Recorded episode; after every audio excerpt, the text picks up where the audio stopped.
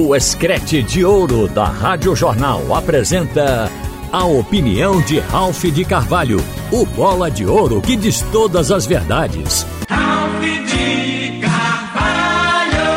Minha gente, acobertado, intocado, igual fogo de monturo, está sendo criada uma profunda crise na arbitragem do futebol brasileiro. No momento, há queixa, inclusive, dos árbitros do Nordeste, que estão há três semanas sem serem escalados para apitar jogos da primeira divisão. E vinha sendo assim: quando há uma queixa mais profunda, aí escala um para apitar jogos da Série B. No caso aqui de Pernambuco, o sofrimento passa a ser maior para a nossa arbitragem. E a gente vai vendo, procurando saber o que é que está havendo de fato. Desde a chegada do atual presidente da comissão de arbitragem da CBF, Wilson Seneme, há uma briga interna entre essa entidade que dirige o futebol e a Associação dos Árbitros. Então, e, e, a coisa não vem bem. A própria associação chegou a falar numa possibilidade de greve nesse campeonato brasileiro. Então, agora, a gente viu que houve um encontro no Rio de Janeiro. O Wilson me mandou chamar todos os presidentes estaduais das comissões de arbitragem no país afora e foi chamado inclusive de encontro de beijamão, porque disse que não havia um propósito, era apenas para reunir o pessoal e disse que foi feito inclusive um tour no Rio de Janeiro, onde, onde todos foram tomar chopp lá no bar do Pagodinho, do cantor Zeca Pagodinho. E, e, e as queixas vão por aí. Então eu botei a vista aqui numa publicação que é especializada nisso, é a Tribuna do Apito. E a Tribuna do Apito diz exatamente o seguinte: que apurou que o presidente da CBF, Edinaldo Rodrigues, não compareceu à abertura desta reunião, deste encontro, mesmo após o presidente da Associação Nacional dos Árbitros, a ANAF, que é o Salmo Valentim, depois de propor a paralisação do Brasileirão e afirmar que Seneme era moleque e, e seu garoto de recados. O tom subiu após o chefe da arbitragem brasileira fazer graves acusações contra o superior de Tribunal de Justiça Esportiva, o STJD, ao dizer que a entidade de classe dos árbitros recebia 30 mil mensais para indicar membros para o órgão. Inclusive, essa declaração está ensejando agora um processo. O Salmo Valentim, que é o presidente da Associação Brasileira de Arbitragem, quer dizer, que congrega os árbitros, ele está processando ou vai processar o CNM por essa declaração de que está ganhando essa quantia para indicar membros para o STJD. Então, isso mostra o grau de animosidade, o que está havendo internamente com relação à arbitragem. Nós vamos esperar o que é que vai acontecer mas isso não é bom, o que está acontecendo aí, porque a arbitragem tem uma importância capital. O jogo não pode ser realizado sem o juiz da partida. O árbitro é quem decide, é quem homologa o resultado do jogo através da súmula. Então, inclusive, para poder ter processo nos tribunais, para se apelar jogadores e clubes, depende basicamente da súmula da arbitragem. Então, a importância do juiz ela é conhecida. Agora, boicotes dentro da arbitragem só leva a esse tipo de coisa. Agora, eu quero dizer que a gente procurou saber como é que o Wilson Seneme chegou na presidência da arbitragem da CBF. Ele era o presidente da arbitragem da Comembol, a entidade de todo o continente sul-americano. E ele deixou a entidade para vir para o Rio de Janeiro assumir lá na CBF a arbitragem brasileira. E a informação, embora não confirmada, é uma especulação, é de que ele fez um contrato de quatro anos com a CBF, ganhando a princípio 80 mil por mês.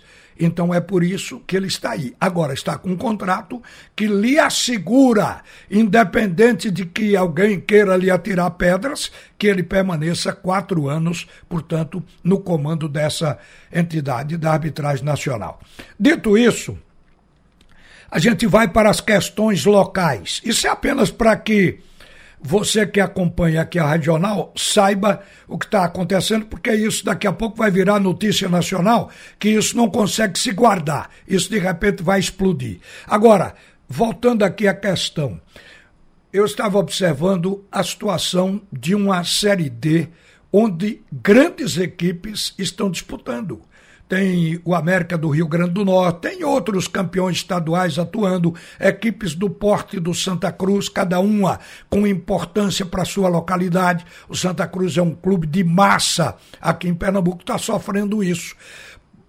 O Santa contratou agora dois jogadores para reforçar o time, na possibilidade dele ganhar o jogo de sábado. Mas corre um risco se não ganhar o jogo, vai ter que assumir o plantel que aí está. Veja só, pode dispensar um e outro chegando num acordo, mas terá despesa até o fim do ano.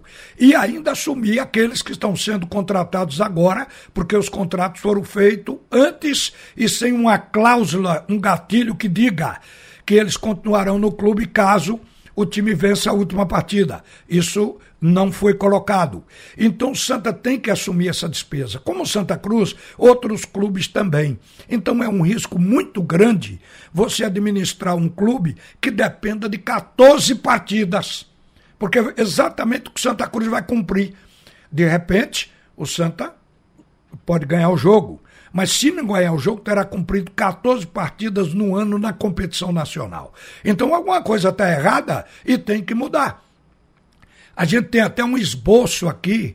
Eu já tive até o cuidado de sentar e fazer para que se tenha pontos corridos por chaves, por setores, por, em regiões.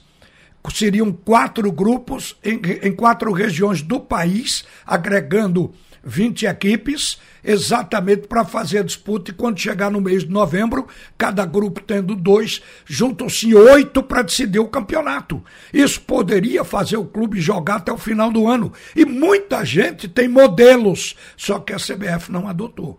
Isso é que leva o clube à falência. Imagine que o Santa Cruz está vivendo de alguns, alguns patrocínios, mas basicamente com a renda do torcedor. 20 mil torcedores que estão dentro de sustentação Santa Cruz, comprando toda semana todos os ingressos. Isso deve acontecer para sábado. Já passa de 5 mil ingressos vendidos antecipadamente. Então, repare o que é que acontece. No sábado, se o Santa Cruz ganhar o jogo, tudo muito bem. Se não ganhar o jogo, como é que fica? Esse dinheiro some. Já não tem dinheiro de público, já não tem bilheteria e o patrocinador não vai ter onde expor a sua marca na camisa, porque o time vai parar de jogar. Então o dinheiro desaparece do clube e o Santa Cruz terá que sobreviver. Aí vai acumular prejuízo, vai aumentar o passivo, como ele, muitos clubes no Brasil. Como é que pode a CBF continuar insensível a isso. A Série D chama-se a série de extinção do clube. A Série D. Ela pode extinguir uma equipe por esse prejuízo financeiro. Uma estrutura que o Santa Cruz tem, ela é tão grande que ela se torna pesada. A estrutura do Santa Cruz seria leve se ele estivesse na Série A ou até na Série B, mas a partir da C, caindo para D como ele está, não dá para segurar essa estrutura. E aí tudo vai envelhecendo e tudo vai se desgastando. Estádio, sede, é, centro de concentração, porque não há dinheiro sequer para manutenção.